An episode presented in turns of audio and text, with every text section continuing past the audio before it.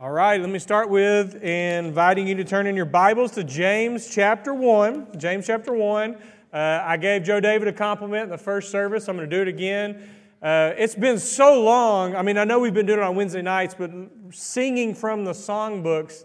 And it surprised me this morning when I heard him say, "Mark this number for the invitation song." And I thought, good job. It's been 20 years since we've had to say something like that. So thank you, Joe David, for adjusting on songs this weekend with our big shock that we can't use PowerPoint today. How many of you are visual learners? Okay, a lot of you are. I'm an auditory learner, so this is easy for me to listen to a sermon, but every week I design the PowerPoint to try to help you follow along, images, bullet points, all that. Well, we don't have that luxury today. So take notes, open your Bible, be willing to follow along. And if you are taking notes, let me tell you this from the beginning. I'm going to try to answer two questions about trials. The first question is when, the when of trials. And the second question is where. So when and where are what we're focusing on. Before the sermon's over, I'm going to try to answer those two questions according to James. So say it with me, everybody, on the count of three. One, two, three. When and where. Some of you didn't know what we were about to say, but when and where is what we're going to try to cover. We'll start by reading verse 2 through 4 for the third week in a row, and probably last week we'll read these three verses. James chapter 1, verse 2 through 4. My brothers and sisters, whenever you face trials of any kind, consider it nothing but joy, because you know that the testing of your faith produces endurance. Let endurance have its full effect, so that you may be mature and complete, lacking in nothing. Have you heard of this family who lives in Malibu, California? There's a couple that are in their 50s, and they live in this beautiful beach house that's right off the Pacific Ocean. So you walk out the back door, past the patio, you're in the sand, and then you're in the water. It's a beautiful place to live. But what's cool about where they live is their adult children and their grandchildren live right next door to them.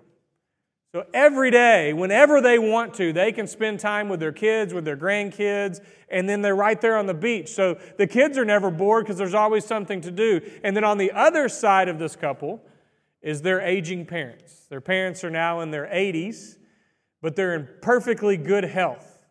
So this couple has their parents next door to them, their kids and grandkids. They're right there on the beach. They're enjoying the beautiful weather in Malibu, California. Have you heard of this family?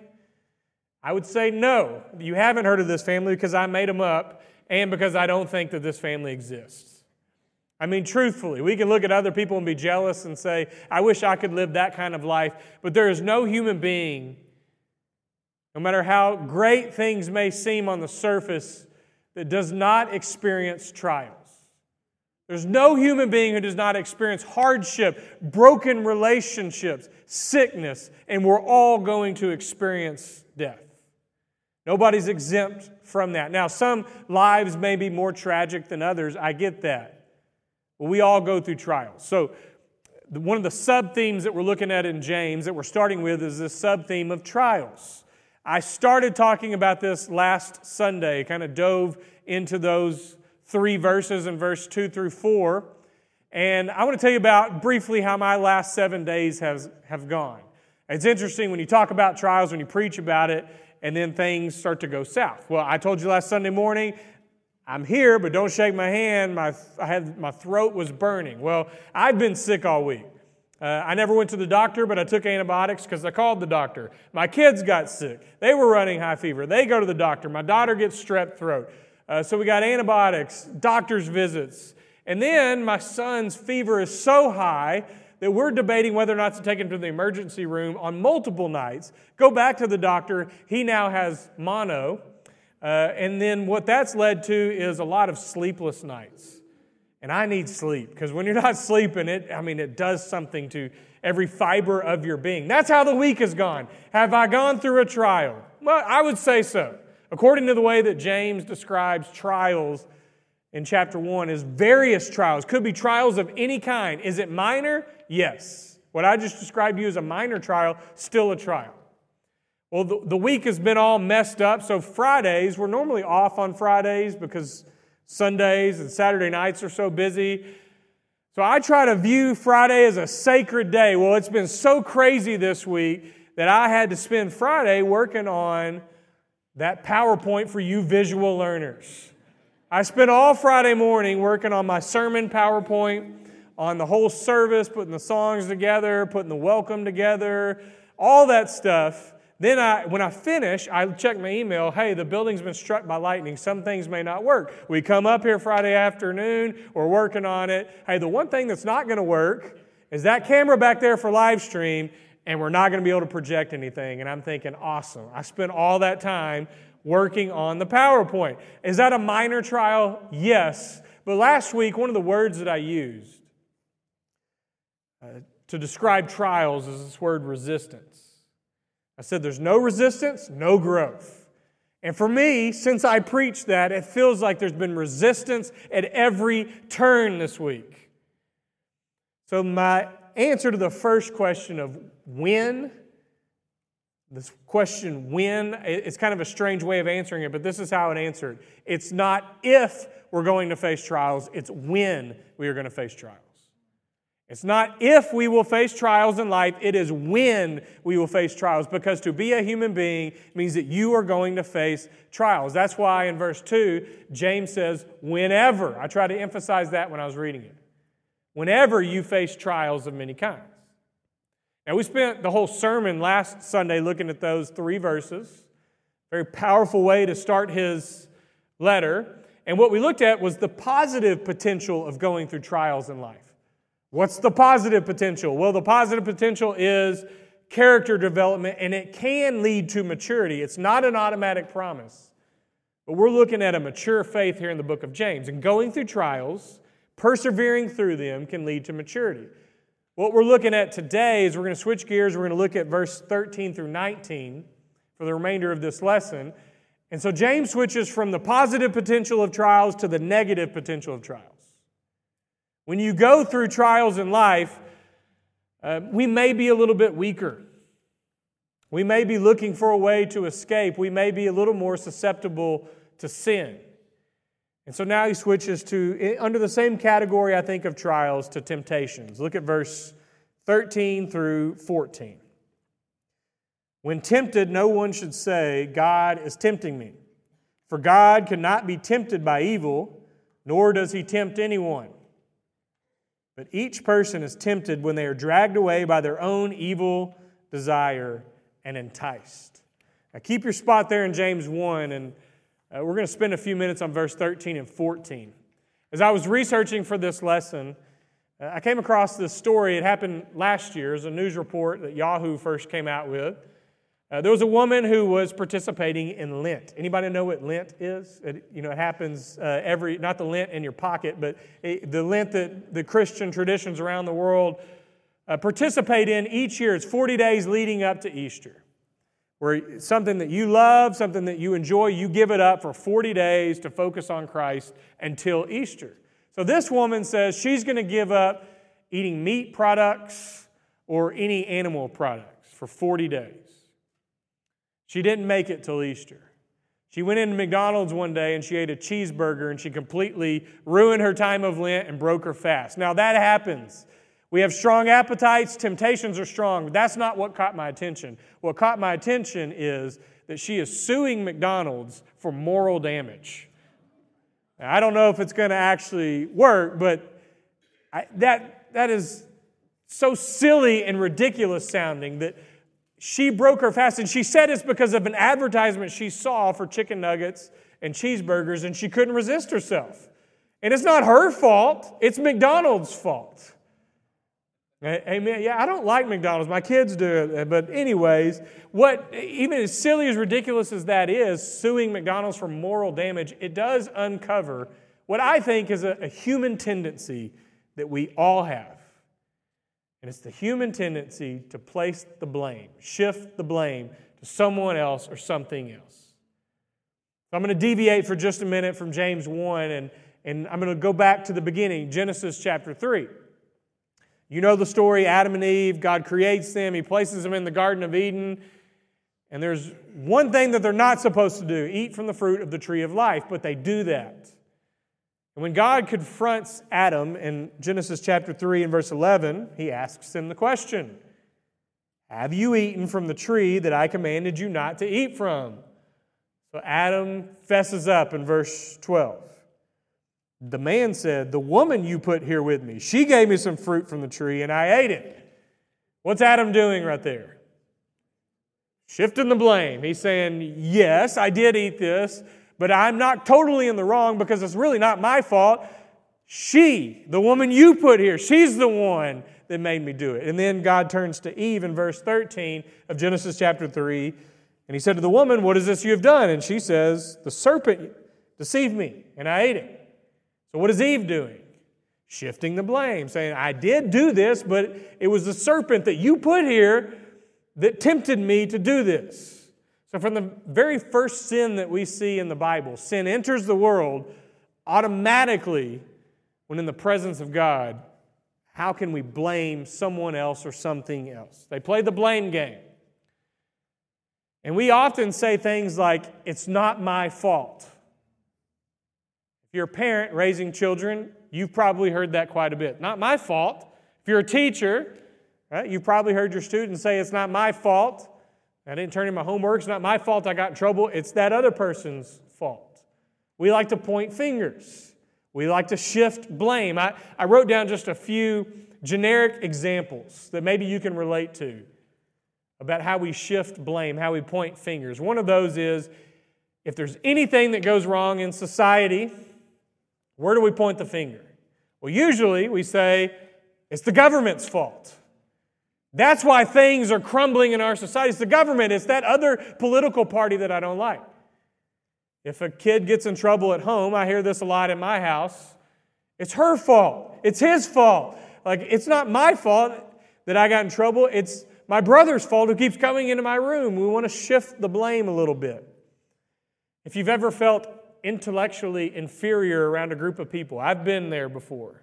People are using big words and you don't fully understand it. Whose fault is that? It's the school system's fault that raised me. They didn't give me a good enough education and now I feel a little bit out of touch with these words they're using. If we have ever received a bad evaluation at work, it's not my fault. It's that coworker that you make me work with and they're not holding their end. And so now my performance has been judged because of it. It's a coworker's fault. It's a boss's fault. If you've ever had a moral failure, and sometimes this happens, especially if it's public, we want to point fingers at the church. It's the church's fault. They didn't prepare us for this. Or if a church is declining in attendance, which that's happening all across our country right now. If churches are declining in attendance, whose fault is it? Well, it's the preacher's fault. His sermons aren't engaging enough, or it's the song service's fault, or it's the elders' fault, or it's the older generation's fault because they're really stubborn, or where the older generation may look at the younger generation and say it's their fault because they think everything is about them. We got to blame somebody. We don't have to, but we think we do. If anybody go to a high school football game this weekend, college football, I know some of you did. It's football season. If you follow a team, and I hear this all the time, if your team loses a close game, whose fault is it? The ref's fault, right? It's amazing. No matter what, if I go to a Greenville game, a White Oak game, a Mount Pleasant game, they lose. And when I'm walking out, I hear people, that was a horrible call. You know, it's always, everybody's always the victim and the ref is always out to get you, right? We want to blame somebody. This woman could not finish her fast during Lent, so she blames McDonald's. We probably blame more than we realize. Now, where am I going with this, all right? We started with James 1, 13 and 14, so let's go back to that. What I hear James saying, first of all, in verse 13, is when you're tempted to sin, don't blame God for the temptation. James point blank tells us God is not tempting you. God cannot be tempted with evil, nor does he tempt anyone else. So don't blame God. Now you can look at the trials that you go through in life and say, does God allow it? Yeah. I mean, we live in this crazy world and bad things happen to us. Nobody's exempt from that. Maybe we could say God allows it, but God is not tempting you. So James is saying, don't blame God. This old human tendency that we have all the way back to Adam and Eve. Don't blame God when you're tempted, but I also can see him saying, don't blame the devil when you give in to sin. Sometimes we say, the devil made me do it. We do something wrong, we hurt somebody, we sin, the devil made me do it. But James, in this classic text on temptation, he does not mention the devil. Now you read the rest of the book of James, he does. In James chapter 2, he says, the demons believe and God, and they shudder. All right, so he's aware of spiritual warfare. And chapter 3 mentions wisdom. There's wisdom that comes from above, but there's also this earthly wisdom that's demonic. And then in chapter 4, he says, flee from the devil, and he will flee for you. So James is very well aware of spiritual warfare and the devil, but in this text, he does not mention the devil. Instead, in verse 14, he's saying, you take ownership over this. Don't blame God for the temptation. Don't blame the devil when you give in to sin. But look within yourself. I'll read verse 14 again. It says, but each person is tempted when they are dragged away by their own evil desire and enticed. So the language that he's using in verse 14, this dragged away and enticed, it's hunting, fishing language. I know we're in East Texas. Any of you guys like to go hunting, fishing, women, anybody? Some of you? Aaron, do you really? I didn't know that about you. Okay, anyways, so that threw me off. But I thought a lot more people would raise their hands. Anyways, a lot of people like to go hunting, fishing. This is the language that he's using. Dragged away means to lure in your animal. That's hunting language. Enticed, that's fishing language. It means, literally, the Greek means to bait or to bait a hook. So I've never been much of a fisherman. I'll go occasionally just for social purposes. But this year, my kids have had a desire to go fishing. They've had this interest in fishing, and it started with, we live in White Oak by Pinnock Park, and there's a pond out there. There's a little concrete slab that you can walk up to, and back in May, when we had water, there was fish swimming around. And so both of my kids went fishing that night because they were sticking their hand in there trying to grab the fish. I didn't realize that's what we were doing, but they called it fishing. Well, the next day, my son woke up early, and it's amazing how his mind works, and he said, let's go back to the pond, let's go fishing again, and he went outside and he got our pool net. And so we went back to the pond to try to scoop up a fish with a pool net. That didn't work either. So eventually, we bought our kids a fishing pole, and we explained to them, this is how it works. You put a bait on the hook, the fish sees the bait, it wants that worm or whatever it is, and it's not going to see the hook, and that's how you catch the fish. So we've been fishing a few times since then the right way. What James is saying is that's how temptation works. You're dragged away and enticed. You want the bait, but you don't see the hook. You don't think about the consequences. A mousetrap is also a good example. Every church that I've either worked at or interned at some point has a problem with mice. I'm just going to tell you, they're not in the room right now, but they're somewhere in the ceiling in the building. I just be aware of that. At a church I worked at previously, we had problems with mice. I could hear them in the ceiling running around, and it didn't bother me until I saw a pretty large mouse run across my office one day. And then I started zipping up my backpack because I didn't want to find an unpleasant surprise when I got home, and I decided it was time to do something about it, so I set traps. Put a piece of cheese, put peanut butter on the trap, and it works. The mouse smells the food, sees the food, wants the food, boom, the trap gets it. That worked for me for a while until I would come in the next day and the cheese was gone, the trap had been tripped, but there was no mouse on it. And I was like, what's happening? And somebody said, I think it's a rat. And either it's outsmarting you or it's just too strong for the trap. So we just poisoned them and killed them either way. But what James is saying here in verse 14 is that's how temptation works, right? The cheese always hides the snare.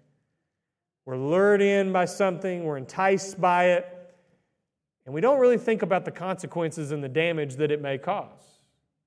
Or we go for the bait, and we don't even think about how we're about to get hooked into something. We're dragged away and enticed. He says it's by our own evil desire in verse 14. Some translations may use the word lust.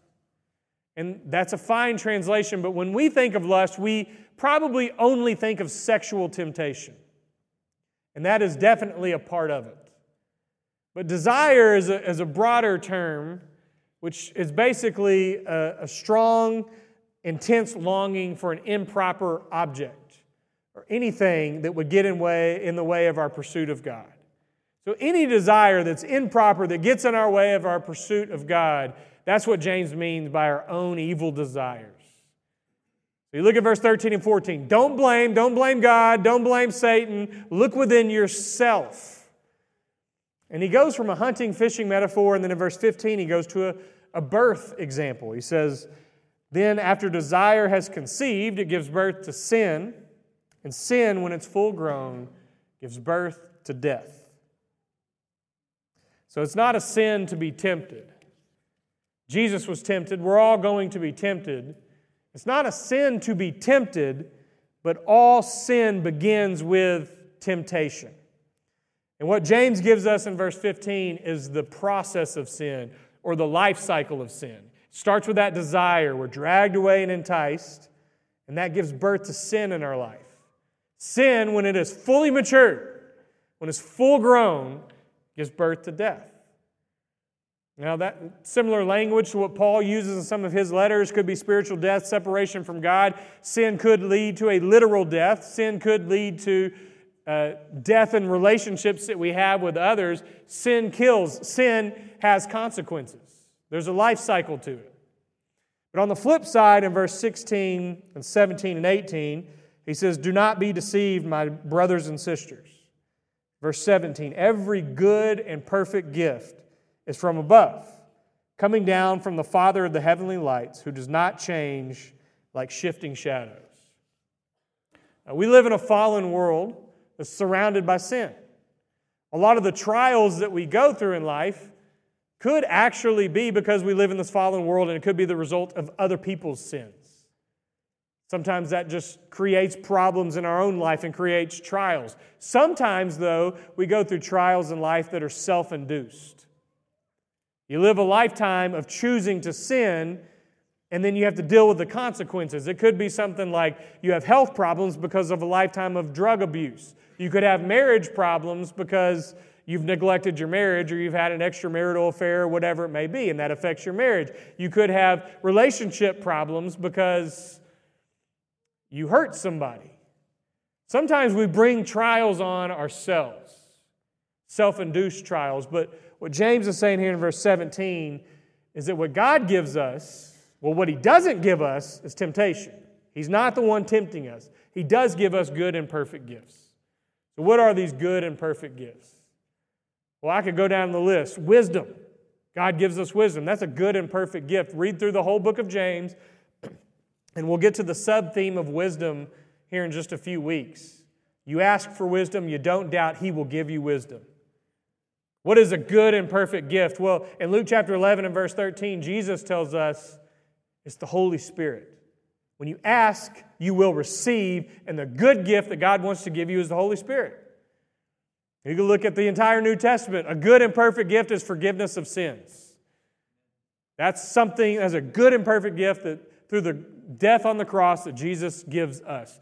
A good and perfect gift is eternal life. James has already talked about receiving the crown of life in verse 12.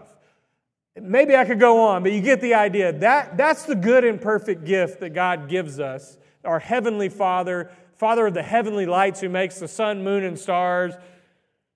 He does not change like shifting shadows, and these good and perfect gifts are coming down. The way that language is used is it's continuous. He keeps lavishing these gifts upon us. And then in verse 18, he goes back to the birth example. He chose to give us birth, like he uses that word in verse 15, but this time he says, He chose to give us birth through the word of truth, that we might be a kind of first fruits of all He created. The first time he mentions birth is desire gives birth to sin. Sin, when it's full grown, gives birth to death. Now he's saying, on the flip side, you can contrast that with God gives us birth through the word of truth, and that leads to being a first fruit of all He created. So that's the text I wanted to cover today, but I told you from the beginning there's two questions that I wanted to try to answer. The first question is when? And I've already said it's not if you're going to go through trials, it's when. Just expect them. Now the second question is where? And here's how I would develop that a little further. It's not where the temptation comes from when you're going through a trial, it's within. I think that's the main idea of what James is saying in this text. You go through trials, there's probably going to be temptations that come along with it. It's not where does it come from, but he's saying look within yourself. Instead of pointing the finger and blaming like Adam and Eve did, like we always have this tendency of doing, blaming God for the temptation, blaming Satan for giving in to sin, or blaming other people, or blaming the culture around us, look within yourself, and we're looking at what a mature faith looks like.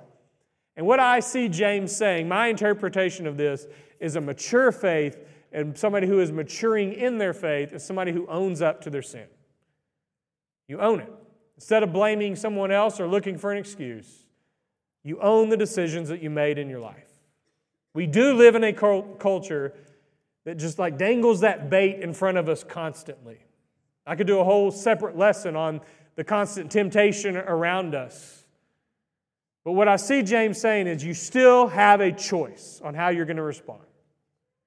You have a responsible choice that you can make, and James wants us to choose wisely. And I think as a church, that's part of the reason the church exists, is that we can spur each other on to make wise decisions. So as I get ready to conclude this lesson, I'm going to read one more verse from the end of James. I did this last week. James kind of gives his own invitation in James chapter 5. And in James chapter 5 and verse 16, he says, "Therefore confess your sins to each other and pray for each other so that you might be healed. The prayer of a righteous person is powerful and effective." The invitation that James gives us is to confess and to pray. And here in just a second, when I offer this invitation, I want to be clear on what I'm saying and not saying. If you need to come up front and talk to me or one of our elders and confess a sin and bring it before the church, you can do that if that's what you need to do. But I also think that confession sometimes may just take place one-on-one. It doesn't always have to be in front of a huge group of people. It could be that here in just a minute you grab a friend or someone and you say, "Can I talk to you later today? Or can we slip out in the back? I want to talk to you about something." And you spend that time confessing. Or you talk to one of our elders or elders' wives. I had a friend just about a month ago. I had dinner with him. It was the first time I had seen him in a long time. We had a great conversation, we caught up, we shared old stories, all that good stuff, talked about sports. But towards the end, he got real serious and he said, "Okay, the Bible tells us to confess our sins to each other." He said, "So I need to confess a few things." And we spent the next 30 minutes talking about that and praying together. And I was proud of him. I said, "Thank you for being a good example for me today." Is that instead of just leaving on a high note, he said, "No, there's some things I need to confess." And God was with us in that moment. And we're going to struggle with temptation. We're going to give in to sin. And so James comes back with later in the letter, take ownership over that.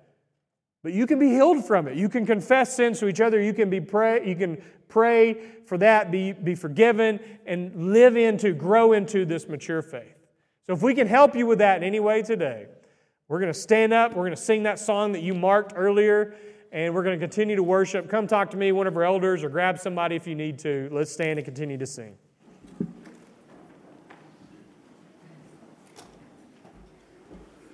There's